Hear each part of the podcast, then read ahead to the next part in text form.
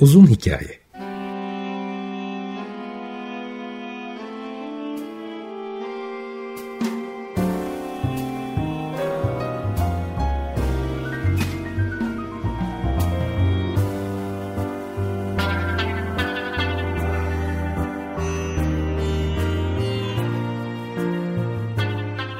Hazırlayan ve sunan Muzaffer Çorlu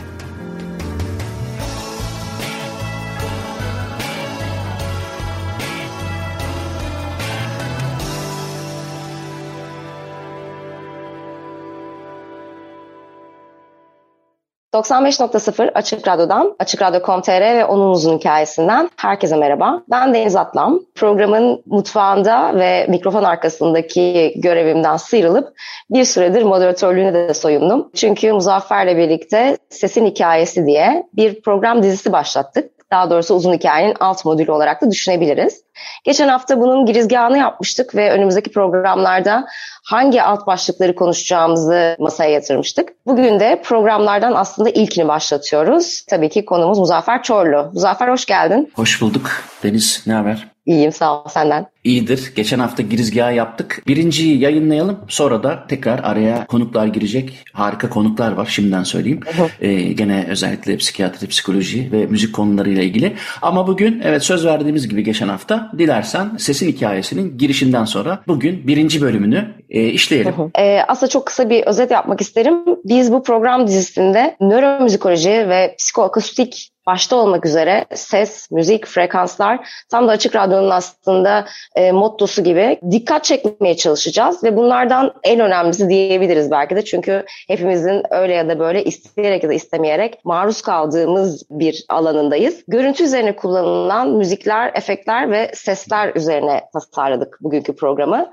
Bu tabii ki de sinema, müziği, soundtrackler, reklamlar ve pek çok şeyi kapsıyor. Aslında ben şöyle başlamayı düşündüm bir görsel duruma veya mizansene müzik eklemek nerede başladı sence ya da bunu kuvvetlendirmek için kullanılan e, ilk örnekleri nerelerde bulabiliriz? Ben e, buraya çok subjektif bir cevap vereceğim. Birçok kaynak bunun tarihini e, 17. yüzyıla, 18. yüzyıla kadar götürüyor. Özellikle operanın başlarına kadar geri götürüyor ama ben aslında e, şöyle düşünüyorum. Hani geçen hafta bir öyle bir nokta geldi ki sözün bittiği yerdeyiz denir ama müziğin bittiği yerdeyiz denmez gibi bir şey dedim. O benim sonradan çok hoşuma gitti. Çünkü çok daha önceki programların bir tanesinde bu program için yani Açık Radyo için yaptığım programlar sayesinde e, çalışarak öğrendiğim bir besteci oldu. O kadar müzik hayatımda duymadığım bir besteciydi. E, Guillaume de Machon bir Fransız e, bestecisi. 14. yüzyıl bestecisinden bahsediyoruz. O Tabii ki o yüzyılları düşünürsek daha çok dini eserler e, yazan besteciler olmakla beraber seküler besteleri de çok fazla ve de şiirler üzerine genelde işte saray e, eşrafının aşkları üzerine yazılmış belki de şiirler üzerine müzikler yazıyor. Dolayısıyla benim aklıma önce o geliyor. Niye? Çünkü sözün kuvvetlendirilmesi için müziğin kullanılması birden fazla uyaranın e, bir araya gelip yeni daha güçlü bir uyaran olabilmesi için sesin kullanılması tarihine zaten bizi götürüyor. Bence ben oraya kadar indirgiyorum. Ama tabii ki e, daha çok iyi dokümente edilmiş yazılar var ki 14. 15. yüzyılda özellikle İtalya'da ya da işte Paris'te o zamanın büyük şehirlerinde Gent de bunlardan bir tanesi. Paris, Avignon, e, Floransa, Milano gibi, Venedik gibi şehirlerde sokak oyunlarının hem pantomim gibi hem e, doğaçlama tiyatro gibi sokak oyunlarına böyle yancı müzisyenler eklenip oradaki o teatral gösteriyi, oyunu e, müzikle şenlendiriyorlar ve de e, bu bir alışkanlık da yaratıyor. Zaten interlüt ya da prelüt o oyun başlamadan önce e, müzikle giriliyor o e, gösterilere. Hatta bazıları da ara veriliyor, arada müzik çalınıyor. Dolayısıyla e, gösteri sanatlarında müziğin olması, yer bulması nasıl 14. 15. yüzyıllarda palazlandıysa aynı şekilde ben bence ta sonraki müzikallere kadar geldikten sonra e, çok hemen geçiyorum burayı çünkü çok derin bir konu.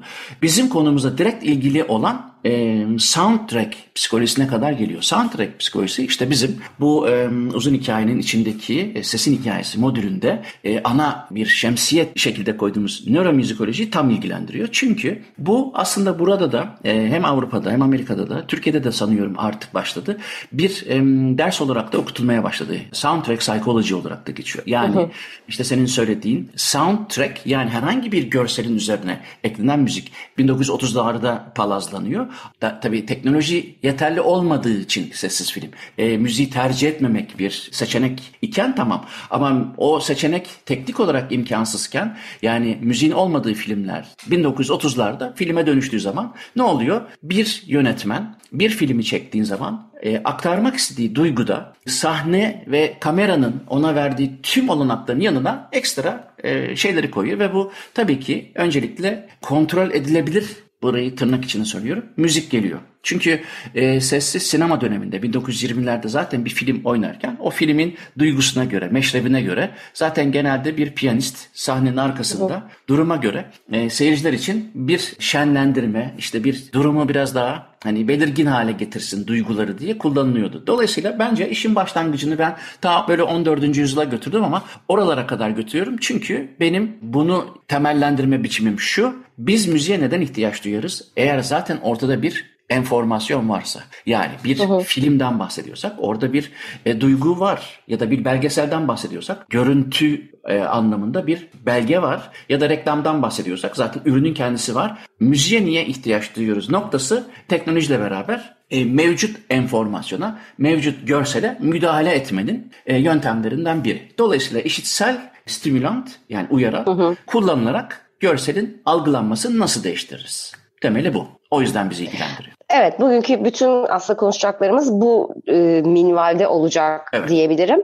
Çünkü sadece soundtracklerden bahsetmeyeceğiz. Aynı zamanda belgesel müziklerinden ya da işte sadece bir sesle bile aslında duygu aktarımının hatta saniyenin yarısından bile az bir sürede bir duygu aktarımının mümkün olduğunu geçen programda zaten söylemiştin. Bu arada onun da hatırlatmasını tekrar yapayım. Geçen programda sesin hikayesinde konuşacağımız bütün detayları, bütün ana başlıkları nöromüzikoloji ve psikoakustiğin neleri kapsadığını güzelce sıraladığımızı düşünüyorum.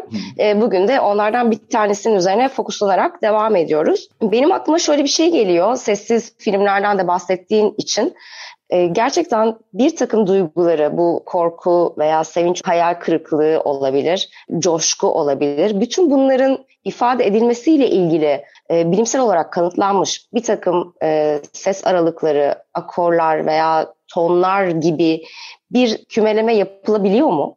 Şimdi yapılabiliyor ama e, bu film müziklerinden hem bağımlı hem de bağımsız olarak ayrı ayrı e, düşünülmesi gereken bir nokta. Benim de 5 e, sene önce çalıştığım Finlandiya'daki Jyväskylä Üniversitesi'nde yapılan çalışmalar, Tiaviani'nin çalışmaları bunlar. Yanılmıyorsam 4000'den fazla e, müziği e, duygularına göre sınıfladılar. E, insanların önce e, o müziklerle ilgili duygularını alıp duygusal spektrumun neresinde diye e, yüzlerce kişiye sorduktan sonra onları sınıfladıklarını ve de o sınıflamanın neticesinde de insanların işte şu tür müzik, şu duyguyu veren müzik dinlemek istiyorum diye o sınıflamaya göre tercih ettiklerinde e, bayağı başarılı bir seçki olduğunu biliyorum. Ama e, çalışmanın ayrıntılarına Google'dan ulaştırılabilir. Benim de onu bir daha e, okumam lazım ama en azından şunu söyleyebilirim. Evet o çalışmadan da biliyoruz ki e, müziklerin e, yarattığı, hatırlattığı, hissettirdiği duygular bağlamında bir sınıflama yapmak mümkün. Fakat daha mikro düzeyde düşünmek gerekirse yani mesela tamamen atıyorum bunu mi minör piyanoda ya da bir fa minör bastı. Bu ikisi arasında hemen belirginleşen bir duygusal fark var mı? Bununla ilgili çalışmalar var mı? E, bildiğim kadarıyla bu kadar detaylı çalışma yok. Fakat detaylı evet. çalışma derken şunu kastediyorum. Minörler ve majörler, yedililer, e, dokuzlular, artıklar, e, falanlar falan olarak var tabii ki. Ama tonal spektrumda do majörle re majör arasında müzik kulağı olmayan, müzik eğitimi almamış kişiler arasında belirgin bir fark olup olmadığına ilişkin evet. bir çalışma var mı? Onu bilmiyorum. Fakat buradan şuraya bunu bağlamak mümkün. Bu detaylar yani mesela müziğin yapısal özellikleri örneğin çıkıcı mı gam, inici mi gam, majör mi gam, minör mi gam ya da atlayarak giden bir arpej mi değil mi? Bunun da detaylı çalışmaları var ve zaten kullanım alanları var. Hani gene film müziğine dönecek olursak 1933'teki yanılmıyorsam ilk olabilir e, King Kong çekimi, ilk King Kong filminde Max Steiner ki Korngold ile beraber Max Steiner film müzikleri deyince bunlar iki duayen ilk ilk iki örneğidir. Max Steiner aslında bu yapılardan yola çıkarak Hemen bir Google'layıp, YouTube'layıp bakabilir insanlar merak ediyorlarsa. Çünkü e, 1933 yapımı e, King Kong'da film müziklerinden ziyade film efektleri vardır ve efektlerin kullanıldığı ilk film diyebiliriz. Hani o dev orangutan işte kulenin üstündedir. Bir işte kurtarmaya çalışır. İşte tipik bildiğimiz King Kong hikayesi. Fakat orada işte uçağın inişi çıkışını falan müziğin kendi inişi çıkışıyla asosiye eder. Ama beyin bunu zaten asosiye etmeye de meraklı olduğu için hemen e, o eşleşmeyi yapar. Dolayısıyla yaklaşık neredeyse 100 yıldır biz şunu biliyoruz. Filmlerde kullanılsın ya da kullanılmasın. Müziğin detaylarında hangi renkte olduğu, hangi tonda olduğu, hangi aralıklara sahip olduğu bizde belirli bir duyguyu o uyandırıyor. Bütün bunları aslında hani hangi müzik ne şekilde hangi duyguları hangi parametrelerle değiştirebilirin detaylı ayrıntısını merak eder olursa eğer Gabriel Zon başta olmak üzere e, Psychology of Music e, araştırabilir. Çoğu e, open source yayındır bunlar. E, şey de söyleyeyim öyle bitireyim bu kısmı. Bizim bir yıl oluyor aşağı yukarı benim YouTube kanalımda da e, var. O e, Boğaziçi Üniversitesi'nde film müzikleri dersini de veren Feyzi Erçin'le bu konuları da daha çok film merkezli konuşmuştuk. Dinleyiciler eğer merak ediyorlarsa seyredebilirler, dinleyebilirler. Aslında ben oradan iki tane de soru birazcık hani araklamış mı oluyorum denir bilmiyorum ama biraz daha üzerine uzunca konuşalım istediğim için e, orada anlattığın o programda anlattığın bir örnekti zaten bu.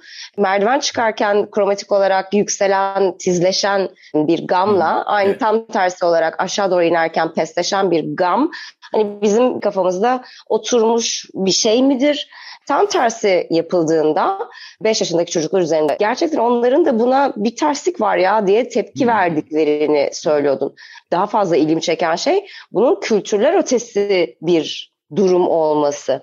Bunu neyle açıklıyoruz peki? E, bu sesin kaynağıyla bizim aramızdaki fiziksel e, yakınlık ve uzaklık ilişkisinden ötürü e, zaten beynimiz e, otomatik olarak kendini adjust ediyor. Yani diyelim ki bizden bir kilometre e, önümüzde bir ambulans geliyor ve de e, biz bu şekilde ona doğru bakıyoruz.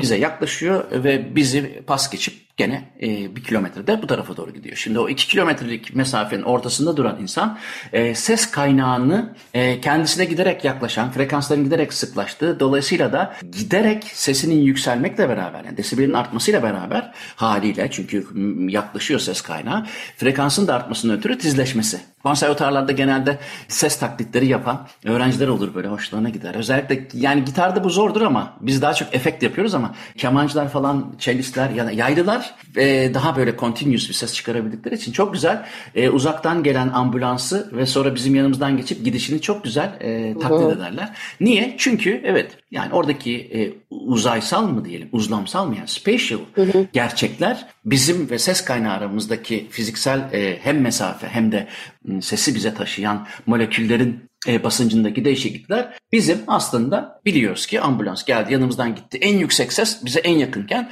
sonra uzaklaştıkça da sadece desibel düşmüyor. Aynı zamanda dalga boylarının uzamasına nedeni pesleşiyor. Bunu taklit etmek de çok kolay. Fakat bu e, bizim mutlaka tecrübe ettiğimiz için bildiğimiz bir şey değil. Tecrübe etmesek dahi e, artık bunu kolektif bilinçaltıyla mı açıklarız? E, yoksa evet. da toplam bir algılama e, prosesinin sonucu olarak mı açıklarız? Yani kognitif faaliyetlerin bize bir hediyesi midir? Bence hepsi toplam olarak açıklanabilir. Bizim zaten sesin kaynağına ilişkin bir bilgimiz var. O yüzden de biz film seyrederken bir bombanın düştüğünü giderek tizleşen sesinden e, anlarız. Çünkü o iki boyutlu olmasına rağmen e, orayı da biraz abartarak verirler. Yani dolayısıyla bizim sesin kaynağına olan ilişkin gözlemimiz ve tecrübemiz zaten fiziksel dünyanın gerçek. O yüzden de çocukların buna şaşırması ters değil. Demek ki çok küçük yaştan beri insanlar sesle ilgili bir takım çıkarımlar yapabiliyor. 8 haftalık bir Ceren'in anne karnında duyduğunu ya da sese tepki verdiğini düşünürsek bu da çok hani sürpriz değil. E, ikinci bölümde daha çok film müziklerine ve örneklerine tabii ki yoğunlaşacağız ama Ama e, şimdi bir müzik arası verirsek iyi olur diye düşünüyorum ve seçimi sana bırakıyorum. Tamam ben çünkü not aldım. Epeydir de dinlemiyordum. Tristan ve Isolde'nin prelüdü Wagner'in. Onu dinleyelim. Hem de Wagner gibi bir ustanın bir filmde kullanılmış biçimini de duymuş olalım. Çünkü Lars von Trier bence Melankoli filmini için bu müziği seçmekle çok doğru bir iş yaptığını düşünüyorum. Dinliyoruz. Wagner'in Tristan ve Isolde'sinden Prelude dinledik. Ben tabii Wagner'i hemen kenara koyup konuya devam etmek istemiyorum. Çünkü sen hep aslında Wagner'in kendisinin haberi olmasa da gıyabında aslında ilk film e, müzikleri bestecisi olduğunu söylersin. Bunu biraz açabilir misin? Neden böyle düşünüyorsun? E, çünkü e, Wagner'in özellikle sadece operalarının üvertürlerini alıp tüm başyapıt filmlerinde e, soundtrack olarak kullanılması mümkün. Programın başında söylediğim özellikle e, Korngold, Max Steiner gibi film müzikleri deyince iki önemli e, duayenin ondan etkilendiğini hemen insan anlayıveriyor. Ya da günümüzde belki John Williams'ı çok kişi duymuştur. Star Wars'ları, işte ne bileyim e, Schindler Listesi gibi çok önemli filmlerin müziklerinden de insanlar biliyor. Onların yani bu tür film müzikleriyle daha çok ünlenmiş kişiler için e, kendi deyimleriyle de zaten e, Wagner olmasa hakikaten zorlanırlardı. Çünkü Wagner ilk kez bence e, çok geniş rejisterli orkestralar kullanarak hatta e, bass sound'un kendisini tatmin etmemesiyle de belki ilgili olarak e, Wagner tubalarını yaptırıp adına o yüzden Wagner tubası deniyor. Çok daha büyük e, oktavlarda eserler yaratarak bir müzikle uzay arasında ilişki kuruyor. Yani yaşadığımız e, büyüklüğü tarif etmek açısından sesin de hı hı. genişliğine atfediyor. Tabii orkestrasyon da çok önemli. Dolayısıyla ben bu film müzikleri yapan kişilerin e, hikayelerini okuduğum zaman hani ne açıdan Wagner'den etkilenmişler acaba? Hani nesi yani bu Gesamtkunstwerk felsefesi mi yoksa da onun sahne sanatlarına bakış açısı mı yoksa da kendi stili mi hani onları etkiliyor? Görünen o ki bence e, orkestrasyonun ve operalarda özellikle kullandığı üvertürler. Ve ben de film müziklerinde Wagner'den etkilenen hmm, soundtrack bestecilerine baktığım zaman ondan etkilendiğini görüyorum ve hepsinin de ilk örnekleri e, bir Wagneryan tat içeriyor. O yüzden de diyorum ki Wagner'ın haberi yoktu ama günümüzdeki bir sürü film müziğinin çıkışını yaptı. Ha, bundan tamamen bağımsız gibi gözüken Ennio Morricone gibi film bestecileri de var. E, soundtrack bestecileri de var. Fakat ben orada bile onun izini görmüyor değilim. Yani dolayısıyla çok etkili bir e, besteci olmuş e, film müzikleri açısından.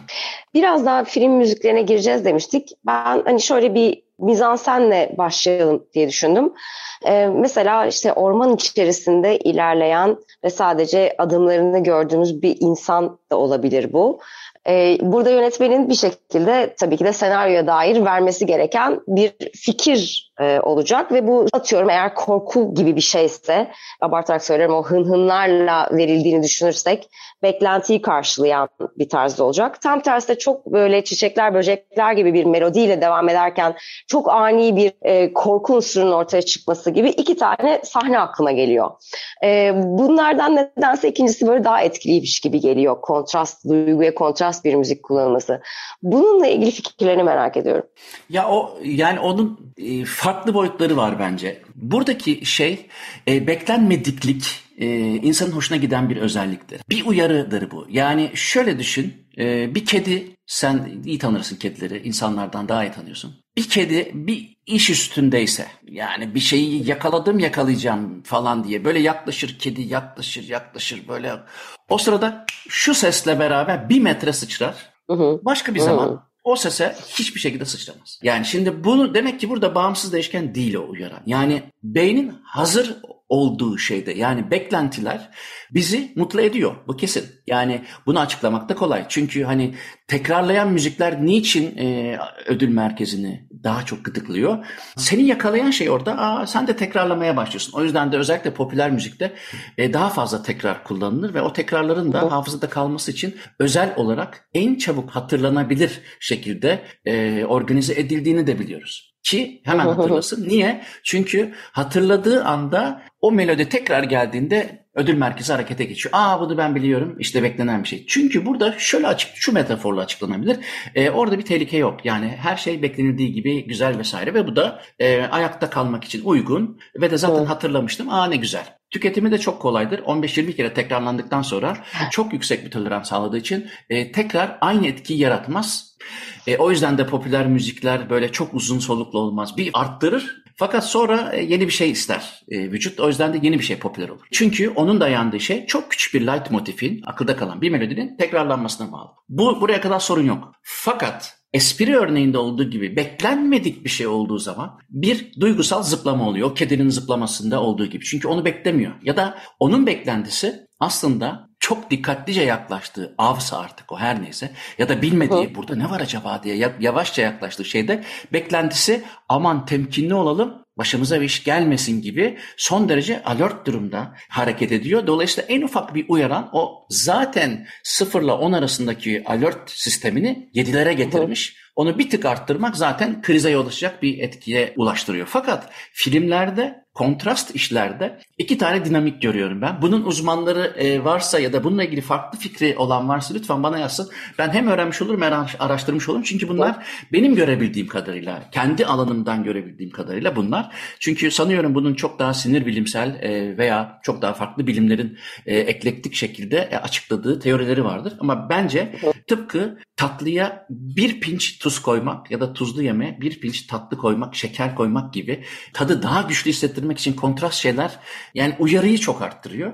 Ben böyle açıklıyorum. Sen şimdi aynı zamanda aşçı olarak buna böyle itiraz eder gibi baktın. Lütfen o itirazını yap ben bitirince. İkincisi de beklenen bir sahnede örneğin işte rezervar köpeklerini ben örnek veririm. Orada Coen kardeşlerin işte elinde jiletle adam doğuracak olan yerde bir anda böyle biraz neşeli bir müzik devreye girer. Ya da Inglourious Basterds'da Tarantino'nun orada da çok kontrast müzikler kullanılmıştır. Bence orada işi e, bir anda bağlamından koparıp beklenmedik e, ya burada bir acıklı bir durum var ya da işte şiddetli bir durum var. Şiddet içeren bir unsur var. Fakat müzik lay lay lom gidiyor. İnsanların hoşuna giden kontrastlardan bir tanesi ve bunu film çok sonradan keşfetti. Tahmin ediyorum böyle mekanizmalarla beklenmeyenin bir anda gelmesiyle insanın ilgisini arttırmasına ve bu ilginin artışı da zevkin artışına yol açıyor diye düşünüyorum. Evet burada e, demin hani aşçılıkla ilgili söylediğin şeyde e, aksini söylemeyecektim aslında destekleyecektim de diyebilirim.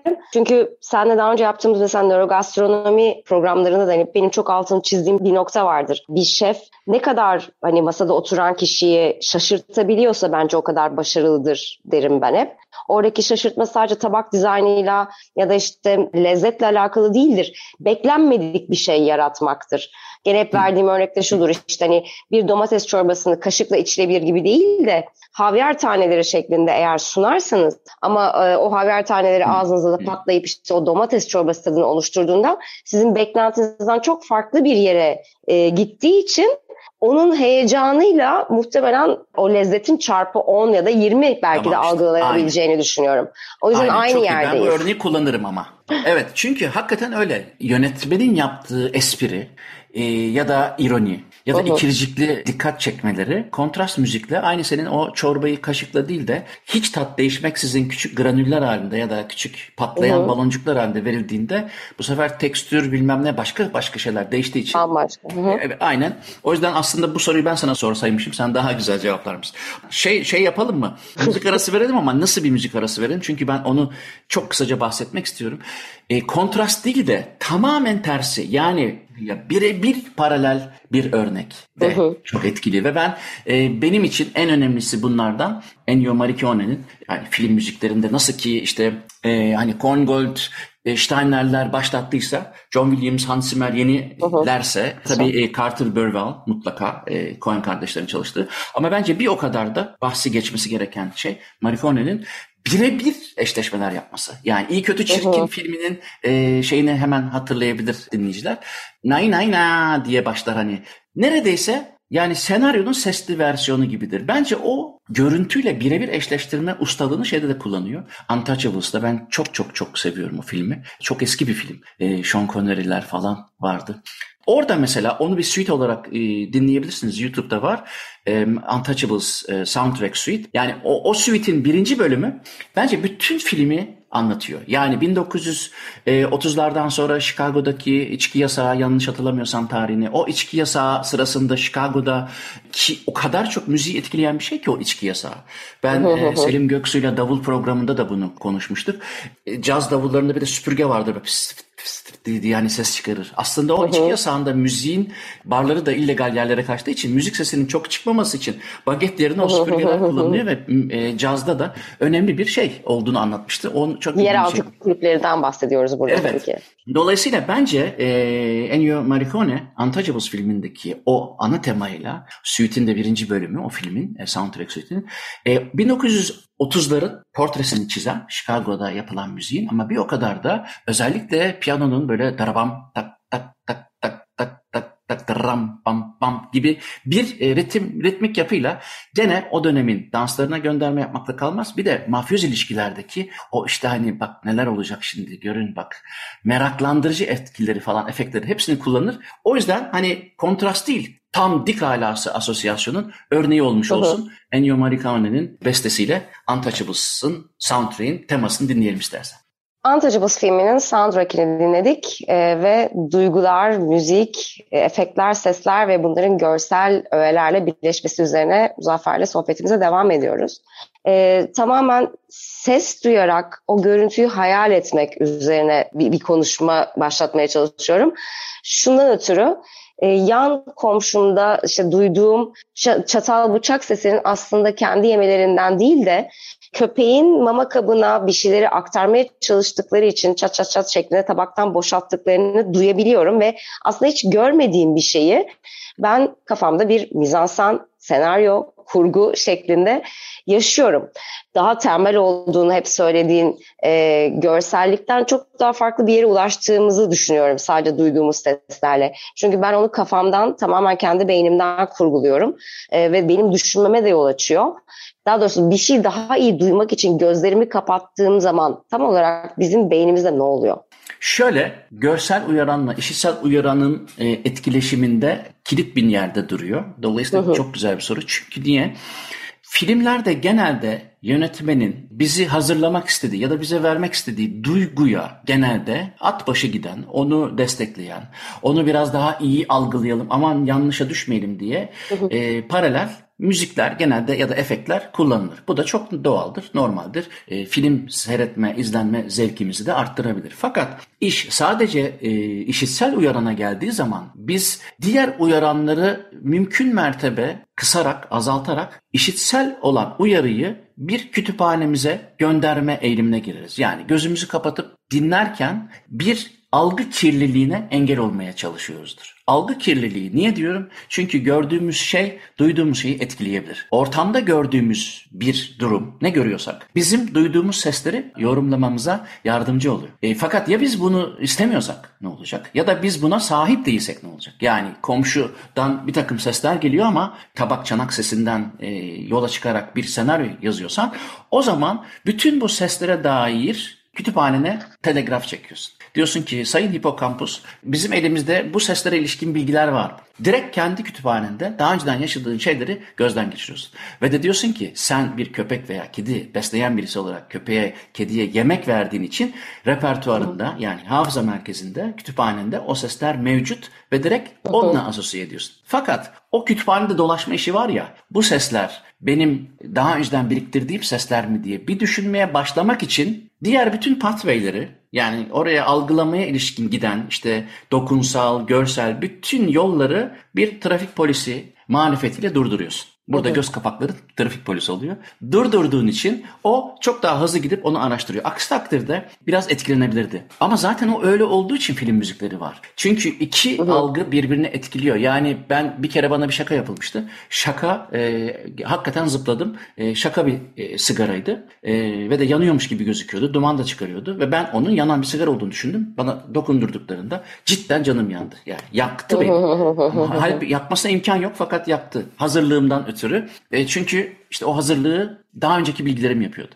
Ama filmlerde ne oluyor? Yönetmen ya bazen film müziğiyle bir şeyi hazırlıyor seni. Tabii ki o filmin, yani biz korku filmi almışız. Belli ki orada romantik bir şey olmayacak. O da var. Onu ikmal etmiyorum ama e, hiçbir bilgimiz yoksa ki bazı filmlerde hem korku hem komedi hem işte gerilim hepsini bir arada işleyen ki bazı dizilerde var o. Onlar bu regülasyonları müzikte yapıyor. Dolayısıyla bizim hafızamızda e, duyduğumuz seslerin karşılığı olan bazı duygular var. Ama bu arada gene söylediklerinden ben şöyle bir şey düşündüm. Mesela ben komşuda köpek olduğunu bilmesem normalde aslında o tabak sesi çöpe tabak sıyırma olarak Evet, da mesela. algılanabilecekti ya.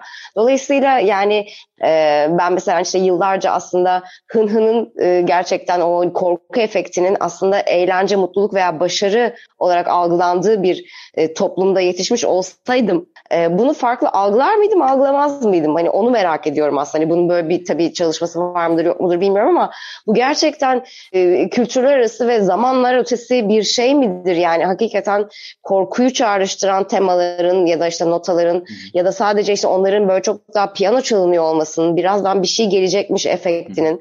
Ben bunların gerçekten hani nerelerde başladığını ya da bunların bize nasıl yerleştirildiğini de çok merak ediyorum. Yani e, o hani en başta da konuştuğumuz şeye geliyor. Evet, e, müziğin evrenselliği e, estetik biçimlerinden farklı olarak e, onun yapı taşlarında doğru. Yani kültürler arasında bir ortaklık var. Hemen hemen bir iki e, harici örnek dışında herkes minör ve yavaş ve sessiz tonları daha melankolik ya da hüzünlü skalasına koyarken daha hızlıyı, daha majör tonları biraz daha işte daha heyecan verici ya da işte mutluluğa e, bağlıyor ve bu görünen o ki bu bütün kültürlerde aynı. Fakat ikisi arasında bir hibrit yapıldığı, hibrit bir müzik yapıldığı zaman ki ben onu daha çok tercih ediyorum. O zaman e, örneğin işte e, özellikle Türkiye'de hani roman müzikleri diye bilinen bazı müziklerde öyle acıklı müzikler e, vardır ki ama insanlar aynı zamanda oynar. Ya bu hüzünlü mü? Yani onun sebebi tabii ki hem birazcık kullanılan makamın hem e, minör tonlara yakınlığının ama bir o kadar da e, hareketliliğinin dolayısıyla duyguların kendisi hibrit orada zaten. Dolayısıyla dışarıya bu çıkıyor ama evet kesinlikle şu söylenebilir. Büyük yapılar düşünüldüğünde majör gibi minör gibi e, artık herkesin rahatlıkla ayırabileceği şeylerde bir kültürler arası ortaklık var. Yani bu Var. Çok net. Evet. Detaylarda bazı şeyler değişiyor. İşte kimisi sabah makamını daha huzurlu bulabilir. Kimisi de la minörü daha huzurlu bulabilir. O, e, o kişisel kültürel backgroundla ilgili olarak değişebilir tabii. Hı hı. Dilersen bir müzik arası daha verelim ve ondan sonrasında birazcık belgesel müziklerine geçelim istiyorum. Ne dinliyoruz? O zaman bu müzik arası da şey olsun, köprü gibi olsun istersen. Benim son zamanlarda keşfettiğim bir besteci George Fenton. Ee, onun bir soundtrack'ini kullanmış olalım. Çok kısa ama çok güzel. O da BBC'de yayınlanan belgeselinde, Life belgeselinde kullanılmıştı. E, jenerik gibi. E, ama hem e, müzikten sonra da birazcık belgesel müziğini ben George Fenton üzerinden anlatmak isterim. George Fenton'ın Life belgeselinin soundtrack'ini dinledik. Ee, belgesel müzikleriyle film müziklerini eğer ayırabiliyorsak kategori olarak ne gibi değişikliklerden bahsedebiliriz, ne gibi farklılıklardan ve eğer e, bir ses tasarımıysa söz konusu bir film sahnesi için veya bir belgesel sahnesi için e, bunlar arasındaki farklar nedir? E, bunları senden dinlemek isterim. Şöyle mesela şimdi bir defa film müzikleriyle belgesel müzikleri bence bambaşka iki e, kategori. Çünkü film müziklerinden farklı olarak belgesel müziklerinde yönetmenin burada insanları şaşırtalım, burada işte e, bambaşka bir şey geliyormuş gibi hissetsinler gibi bir motivasyonu yok. Genelde şunu sevmiyorum. İşte ne bileyim adlarını şimdi kanal adlarını vermeyeyim. Ünlü belgesel kanalların adlarını vermeyeyim ama mesela işte tarih belgeselleri yayınlayan olsun. Şeyi çok anlayışla karşılıyorum. Eğer bir Roma dönemi, Roma'daki yolları anlatıyorsa işte 2. yüzyılda falan bir takım trompetleri kullanışları, imparatorun sahneye çıkarken ki muhtemel e, boruları nasıl üflediklerini tasvir ediyorsa anlarım tamam. Ama mesela ne bileyim gene başka bir kanalda bir eğer 2. Dünya Savaşı filmi varsa ve işte 2. Dünya Savaşı ile ilgili örneğin Hitler'in denizaltılarını anlatıyorsa hemen bir e, Wagner müziği koyup işte hani ha, Hitler de Wagner'i sever diye getirip On, onları da anlıyorum ama onlar beni heyecanlandırmıyor. Beni işte George Fenton'ı biraz önce dinleme sebebim de oydu. E, belgesel dendiği zaman benim son zamanlarda sıklıkla seyrettiğim BBC belgeselleri. BBC belgesellerinde de özellikle belgeselleri bir de dinleyerek izlesinler insanlar. Biliyorum ki zaten e, müziklerini mutlaka fark etmişlerdir. Ama her bir bölümü için e, özel tasarlanmış müziklerden bahsediyoruz ve bu müzikler sadece e, mevcut olan görseli daha derin anlamak için yapılmış şeyler değil. Tamam çekimler işte o büyük mavi balidanın ya da işte o inanılmaz balıkların zıplayan figürlerini daha grandiyoz göstermek için zaten çekimlerde kameralar e, uçaklarda, helikopterlerde ya da dronlarda oluyor ve de hızlı akarak geçiyor ve biz dolayısıyla o üç boyutlu evrene beynimizin de yardımıyla girmiş oluyoruz ve orada da zaten bütün bu peyzajı George Fenton sanki elinde bir fırça varmış gibi e, notalarla veriyor. Yani eğer bir daha hı izleme şansınız olursa belgeselin ne anlattığını, ne gösterdiğini değil de ne ne duyurduğunu, müziğin nasıl olduğuna dikkat ederseniz herkes hissedecektir onu. E, mevcut görselin peyzajını sesle yapıyor. Bunun ayrıntılarını anlatmak mümkün ama duyumsamak daha zevkli, daha iyi bir tecrübe. O yüzden ben ne kadar anlatırsam anlatayım e, seyredildiğindeki hissi ve hazzı vermeyecektir. Fakat şunu söyleyebilirim. En azından Life belgeselinin biraz önceki soundtrack'inde olduğu gibi belgeselin ikonik sesini de yapmış oluyor. Yani bir belgesel evet. sesi, doğa belgeselinden bahsediyorum tabii. Yani o kategoriye indiriyorum. Filmlerden farklı olarak bence yönetmenle beraber besteci ikisi aslında biz ne seyrediyoruz? Doğadaki o e, haşmeti mi seyrediyoruz? Doğadaki o inanılmaz e, tesadüfleri ya da o hayranlığımızı mı ortaya çıkarıyoruz? Bunları daha doğrusu bu duyguyu iki farklı açıdan yönetmenin kamerası ve bestecinin de e, kullandığı müziklerle e, bir arada sindiriyoruz. Ve de ben en iyi örnek olarak bunu şimdiye kadar dinlediklerim arasında George Fenton'ın Life belgeseli müzikleri derim. Müziklerinden başka efektleri de var. E, o da çok ilginç. Ama en iyisi koyun Seyrettiyseniz bir daha seyredin. Bakın çok inanılmaz şeyler e, duyacaksınız. Bir şey daha var orada bir parametre daha. O görüntüleri ve o müziği bünyesinde birleştirmiş birisi var. Ve BBC belgeselleri bence o olmazsa olmaz. E, o da Sir David Attenborough. Çünkü David Attenborough sadece bir doğa bilimcisi ve inanılmaz bir seslendirmeci değil. Aynı zamanda o belgeselleri muhteşem yapan, bütün o görüntü yönetmenliğiyle beraber kompozisyonları, George Fenton'ın yaptığı besteleri zaten dilini kullanış biçimiyle, dilini, o e, muhteşem İngilizcesini tonlama ve çok da güzel sesi var bence. Tonlama becerisiyle zaten e, sanki hepsini kendisinde e, bedenselleştiriyor.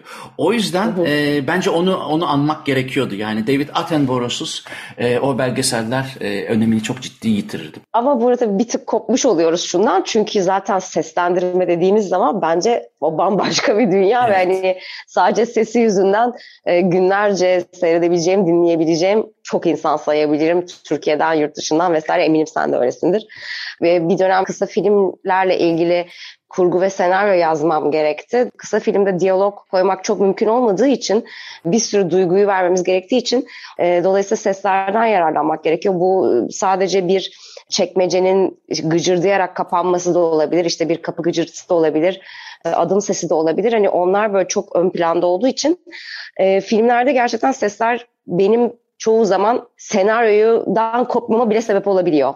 E, çünkü burada acaba ne demek istedi? Birazdan başka bir şey mi gelecek? Şu sahneye mi hazırlık yaptı? Yan odadan şu ses bu yüzden mi geliyor diye.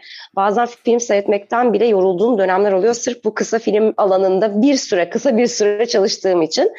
E, ama ben sana şunu soracağım. E, sırf o prodüksiyonun müziğini tasarladığı için bir filmi seyredeceğin film bestecileri var mı? O olmaz mı? Ben e, mesela e, John Williams'ı beğeniyorum. Çok controversial bir tiptir Hans Zimmer. Onu da çok beğeniyorum. E, sadece besteleri değil, e, bir film için tasarladığı e, müzikleriyle de. Yani mesela e, Hans Zimmer sadece kendi müziklerini kullanmıyor. Aynı zamanda e, klasik müzikleri de dahil ediyor. E, o seçkisini hı hı. de beğeniyorum.